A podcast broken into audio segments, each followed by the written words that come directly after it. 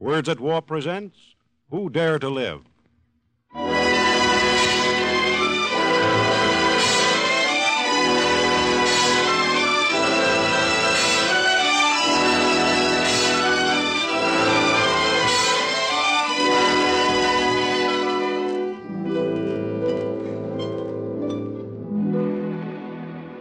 I have loved ships too much, perhaps, for my own good. God help us sentimental chaps when steel and wood and faithful craftsmanship can so contrive to work their spell until that alchemy becomes alive in you as well. A brave man dies but once, I've heard. And who am I to doubt a poet's or a brave man's word? We others try to join the ragged band who share the mortal pain of death repeated, yet who dare to live again.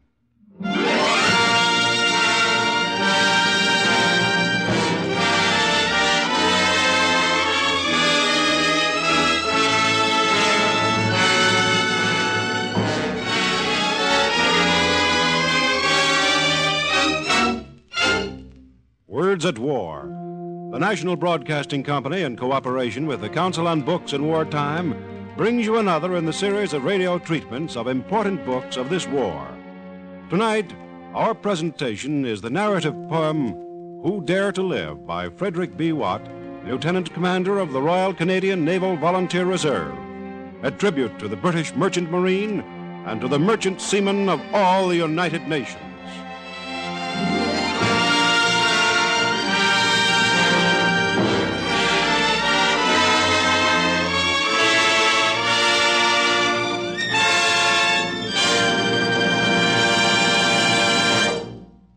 Fairleigh is near Vancouver in British Columbia, just a bit north of your own proud state of Washington.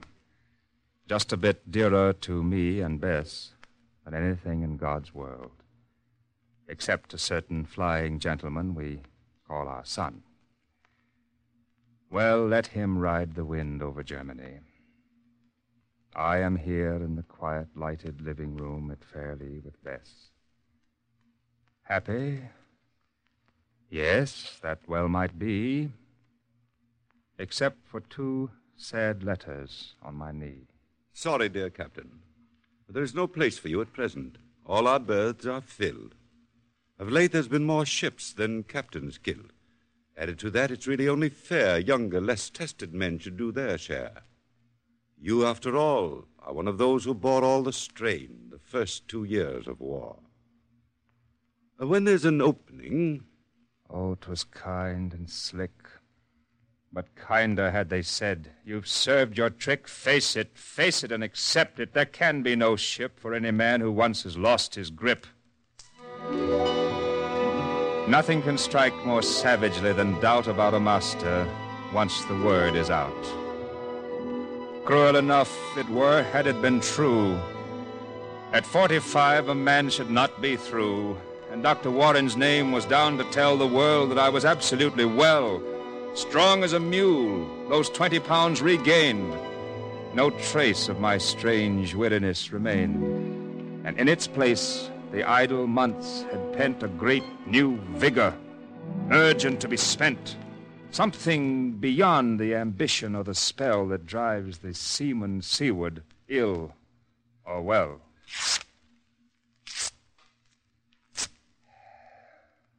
Burns nicely, doesn't it? A good letter paper. And the other one, Jack. It's rather flimsy stock. It might not burn as well. You know what I mean. Yes, my darling, I know what you mean. Decide. Decide what? To sail a ship for a lot of filthy swine of whom the old time press gangs would be ashamed. You'll be ill again if you go on like that. No, I'm not ill, and I'm not going to be ill, Bess. Although this in itself is enough to give a man a nervous breakdown. But it's good for me to rant a bit at the utter gall of the hungry fleet. Yes, that's what they call them, the hungry fleet. The dregs of the shipping business. But, Jack, they've done nothing to you but offer you a command. It's for you to decide whether or not you'll. I. What is it? I've not read you the postscript to this letter. Then perhaps it's time you should. Yes. P.S. It is necessary to add this advice with no intended disrespect toward your high rating as a master of fine ships for so many years. Before we are prepared to offer you the command of a vessel in our fleet, we think you should serve a trip or two as mate. Oh, my darling. I didn't know. I didn't know.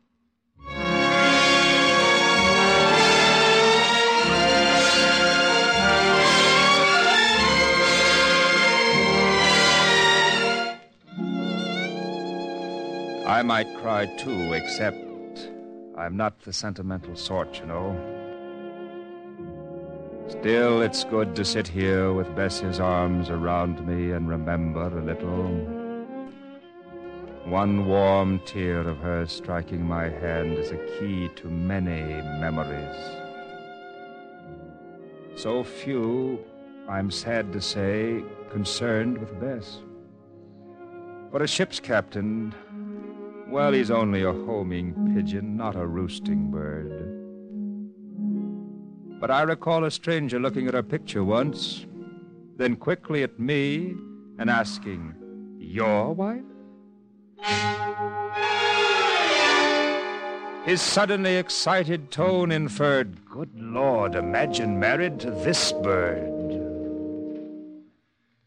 Who was to blame them? Reason had not been a factor when we married in 19. Impulse alone had guided Bess to choose a freighter on a Caribbean cruise in which to flee the crazy life that thrived where fragments of her shattered world survived. Sick of amusements, quick to flame and die, she had cast for something new. And there was I. Findlay, the master, cynical and tight, congratulated us with grim delight, asking, Uh, just uh, tell me, ma'am, how do you rate a catch like this? My blasted second mate, what can you offer? Bess had caught my arm before I did the smirking rump of Ah. Captain, set your fears at rest. Whatever I've to give will be my best. You should have let me at him. No, Jack. But I'll go this far with you. We've just been married by the meanest man in the world. You'll go farther. You'll go a lifetime.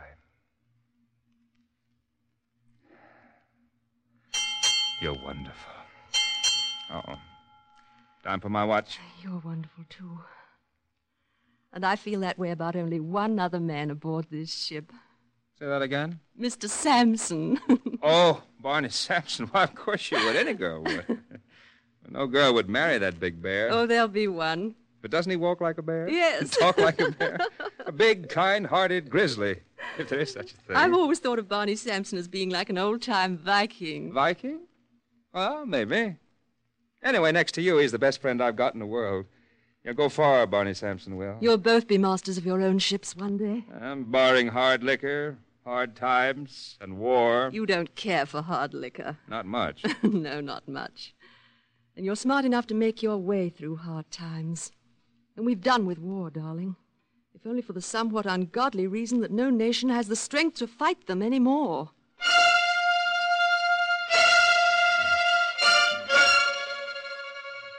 The strength came later, after 20 years.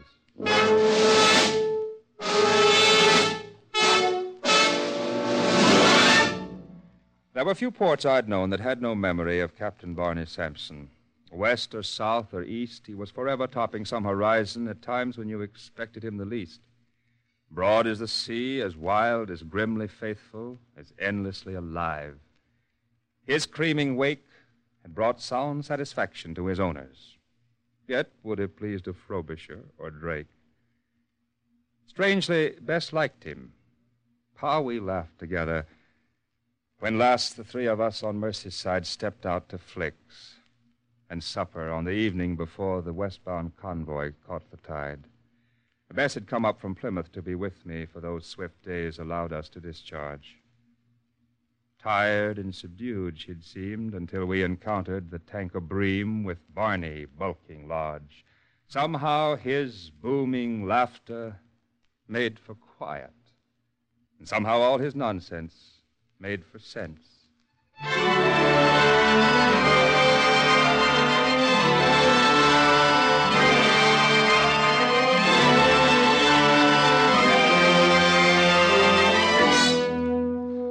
Saw him once again, a grizzled Jove who held a restaurant wrapped as he made havoc of two huge lobsters fresh from Peggy's Cove. One of them would have stuffed an average mortal until he gagged. But Barney in his stride had ten men's appetite for life and living. Nor was the going modest when he died. That came just ten days later, where sea and sky fused formlessly at dawn. Bream lay not far from my ship, just to starboard, a smudged, dark shape some youngster might have drawn. And suddenly it happened. I was looking in her direction when there came the flash. Captain, she's filled with aviation spirit. A voice cried out. I never heard the crash.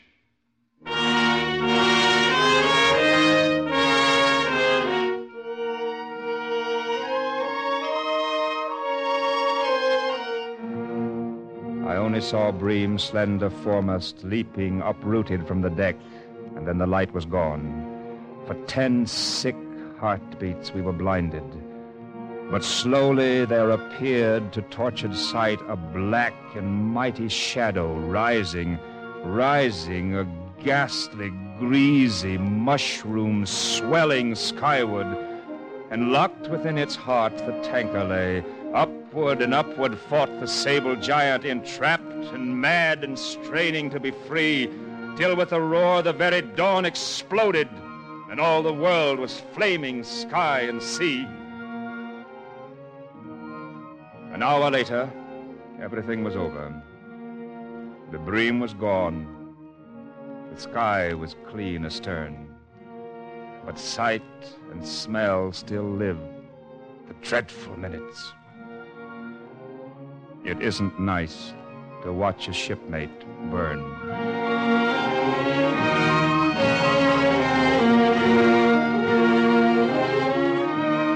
And still I heard his ready laughter rising above the blazing cargo's thundered note and crazy words. I'll match my Viking's funeral with that of any admiral afloat. So, this is the Bergetta. A neat puss eye curls her. Just wait until you try your donkey engines, lad. You'll be picking up 6,000 tons like you would a baby. Aye, and that's the truth. A load of truth, it strikes me. How long have you and your oiler been aboard the tub, Chief? And what's her skipper's name again? We've been aboard the Bergetta long enough to know her well. And her master's name is Captain Jack Harmon. Oh, come off now. I meant no impudence. Choke it, then. Uh, pass me the coffee. Right, huh? How about the radio? Want it on while we finish chow? You can choke that, mate, before you let it live. At least while we're in New York Harbor. I've been sitting and listening in the barge master's office all morning until Captain Jack sent for me. Uh, uh, is that all right, Chief? Some call him Captain Jack. Well, all I say is I'm tired of hard boiled American radio announcers sighing, British bombard their former allies' fleet. There's just so much a decent bloke can stand. Anyway, why should we fight the French? There'll be joy tonight in hell just the same. Ah, what's the good of it? Where's the ending of it? Who's to stop this turning of friend on friend? Well, fellows like you, and such as care to stick it out. Sure. Who else but the likes of me who have no choice? I know a Pole who would gladly fill your shoes. Where are you off to, Mike, You've not finished? Where's he off to, Chief? Let him go. The ruddy fool believes he has no choice. And has he? Have you? Why, I never thought it through. I don't mind saying I'm scared as a rabbit, though. Been scared ever since France fell flat on her bloomin' face. Tell me, Chief, what do you think the answer's going to be for all of us? Pour me a little coffee, will you, please? Well, suppose you tell me this. Suppose Churchill were to come aboard the Brigetta tonight and say, Well, lads, we're losing the war. If you want to give up, that's that. What would be your answer, Mr. Flood? Uh, come off now. I'd shove him on to you. You know all the answers, Chief, but you're not handing them out. I know them too, sure, but I want to live. All right, all right. I seem to get exactly nowhere blowing. I'm the kind who'd rather take a drink than try to unsnarl a thing like this. Who wouldn't? Men like you and Captain Jack. Why is that? Because you're a pair of a few who grab at that thing called duty. Why is that, Mr. Flood? You live your lives with nothing else to lose. So. Tell me, you've been around the ship this morning. Didn't you see the picture of the lass who hangs in the captain's cabin? Oh, I did, and she's a lovely one. Who do you suppose she is? I know. It's his wife. His? Her, a merchantman's wife? Mr. Flood, do you think that a man would gladly grab at duty if that woman loved him that much? I tell you again, Chief, there are a lot of things I never troubled to think through. But yes, I I guess he would.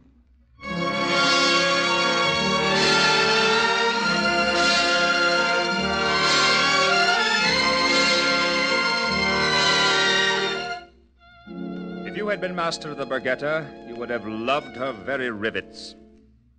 And for the most part, you would have admired and respected her crew. I know I did. We got around a lot the Bergetta, her men, and I. We dodged torpedoes successfully. We dodged planes and bombs without a scratch. And then, one day, came a plane, and a bomb, and a scratch.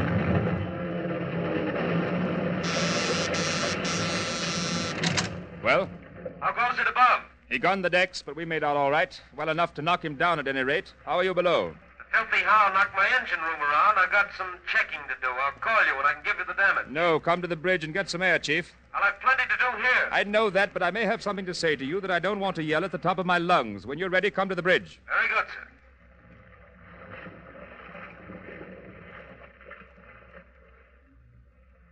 Well, Chief? It's going to be several hours, Captain Jack. I don't have to tell you the engines are stopped. What's the damage? I never saw such a little jar cause so many things to break. This is not the luck of the Brigetta, Captain. We're just like a sitting duck. Whatever it is, Chief, you've got to clean it up and make it fast. The German sub patrol certainly must have heard our call go out when that plane came at us. We'll get it done, Captain. If I dawdle, you can have me sacked.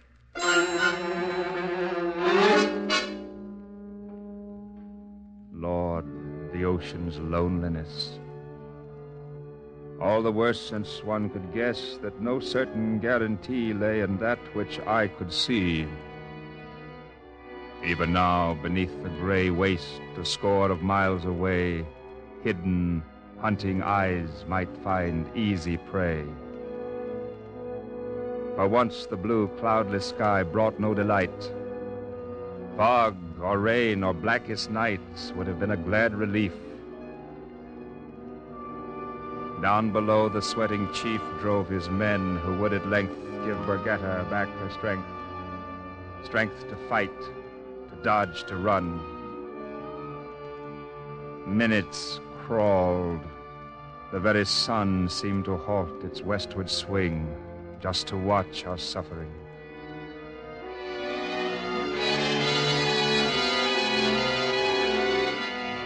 Then the chief from down below cried, Two hours more to go.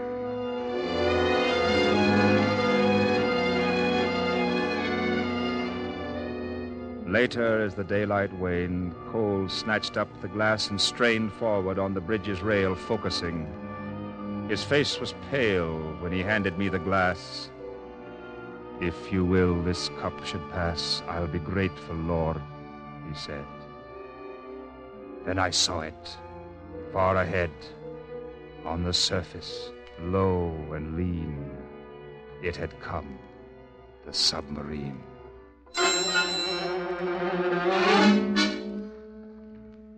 Cole, Get down on deck. Leave Flood on the bridge with me. Aye, sir. Take the glasses, Mr. Flood. The sub's dead ahead. Right, how? Oh, uh, wait, Cole. Aye. You're to muster the four-inch crew. I know the sub's out of range, but man the gun anyway. Very good, sir. Pack all ship's books and the weighted box. Get your lifeboats on the davits and have stores and gear last in proper position. All of this is just in case, but get started. Aye, sir. What the devil's the matter with this engine room for? Couldn't say, sir, but they'd better speed it up down there. He's just submerged. Engine room. Chief, there's a submarine dead ahead. What are the chances down there? How long before you're through? I'd say another hour. That's no good. Pass the word for all your men to clear out. No man of my crew waits for a tin fish below the waterline. Since one of you answered for my men? We make our own decisions down here. What? Hello. Hello, Chief. Confound it, that man's a prime case of. Bridge?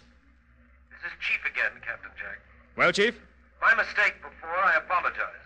The engine room has now been cleared. Very good. Mr. Cole, Aye, sir. to abandon ship. Man your stations. All men to stations. All men to stations. Now, what the devil is that? Well, sir, I. All ready, sir. Abandon ship!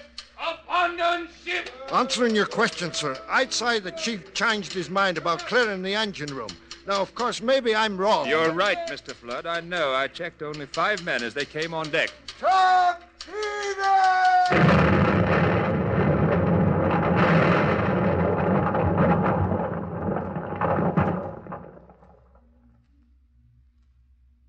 Bargetta gone.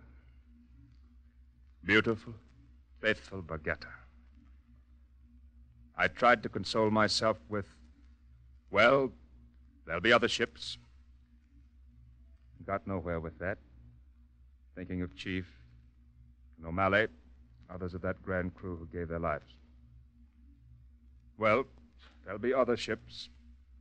I kept repeating, thinking of a new commission, and went down to meet the owners. A proud company, proud of me.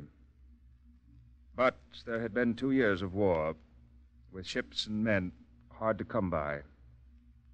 The owner told me, We can still buy proud hulls, though old ones, but men. Well? The best of them are already sailing and fighting. The rest, we'll simply have to try. Then came the orders. I was to assume command of a rebuilt American vessel. The owner said, The Sarah Clamp is the last war baby, but she's a sound bottom and she'll sail. We'll get a crew to you somehow.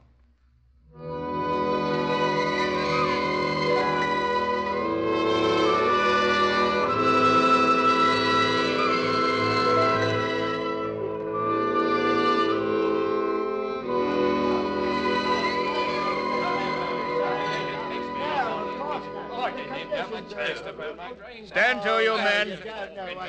I want to talk to you. Your ship is the Sarah Clamp.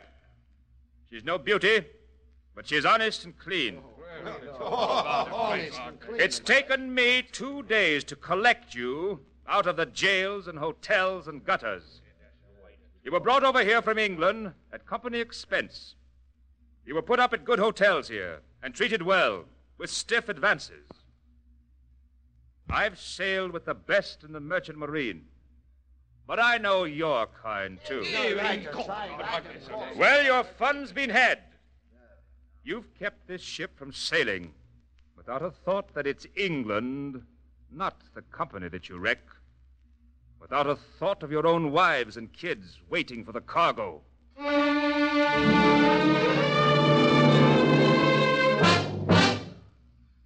I drove the ship to Norfolk, got her loaded, then pushed ahead towards Halifax at last. Each day was like a whip stroke as it passed. At times, I think I half enjoyed the battle. I heard their jibes, I saw their filthy glances. But these were blows I scarcely seemed to feel. The punishment I took was in the watches that found me nightly on the bridge alone when Chief returned in lusty, bull voiced Barney and scores of other seamen I had known. One night, again, I dreamed myself in London.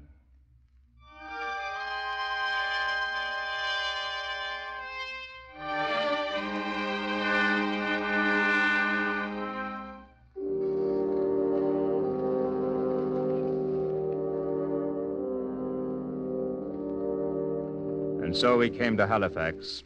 Old Sarah had happy quivers as we passed the gates, but none there were for me.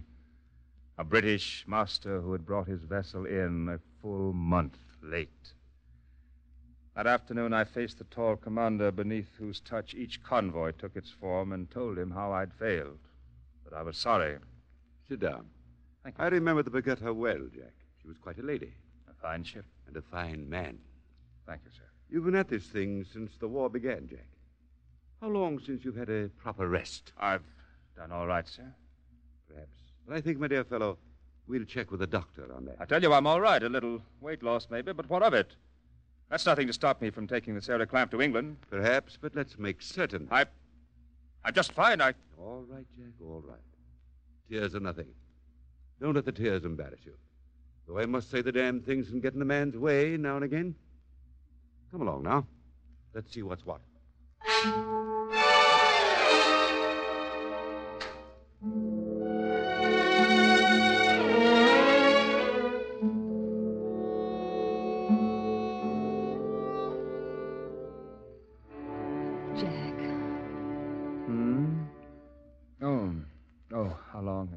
Long enough for me to ruin your collar with my foolish weeping.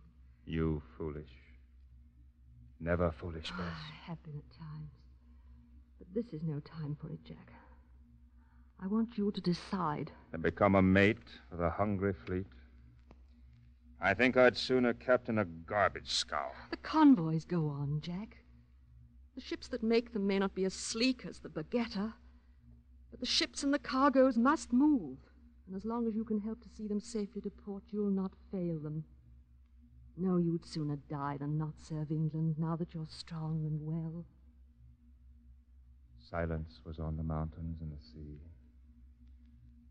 Along the beach, the mist was drifting free, and in the woods, the rain's accented drip grew slower, slower. From the gulf, a ship spoke hoarsely as it felt its cautious way through fog that still hung low beyond the bay. Some hard old tramp, I wagered from her tone, a bellow, half defiant, half a groan. Glory there was in that old craft as she, resolute, put her shoulder to the sea. Somewhere the track led on, if I'd be led. The hungry fleet was there. It would be said in the war's annals that the convoys sailed or faltered when the flow of seamen failed that some one nation's people learned to serve at any post they could, and did not swerve until the day was won. Yes, I'll go back.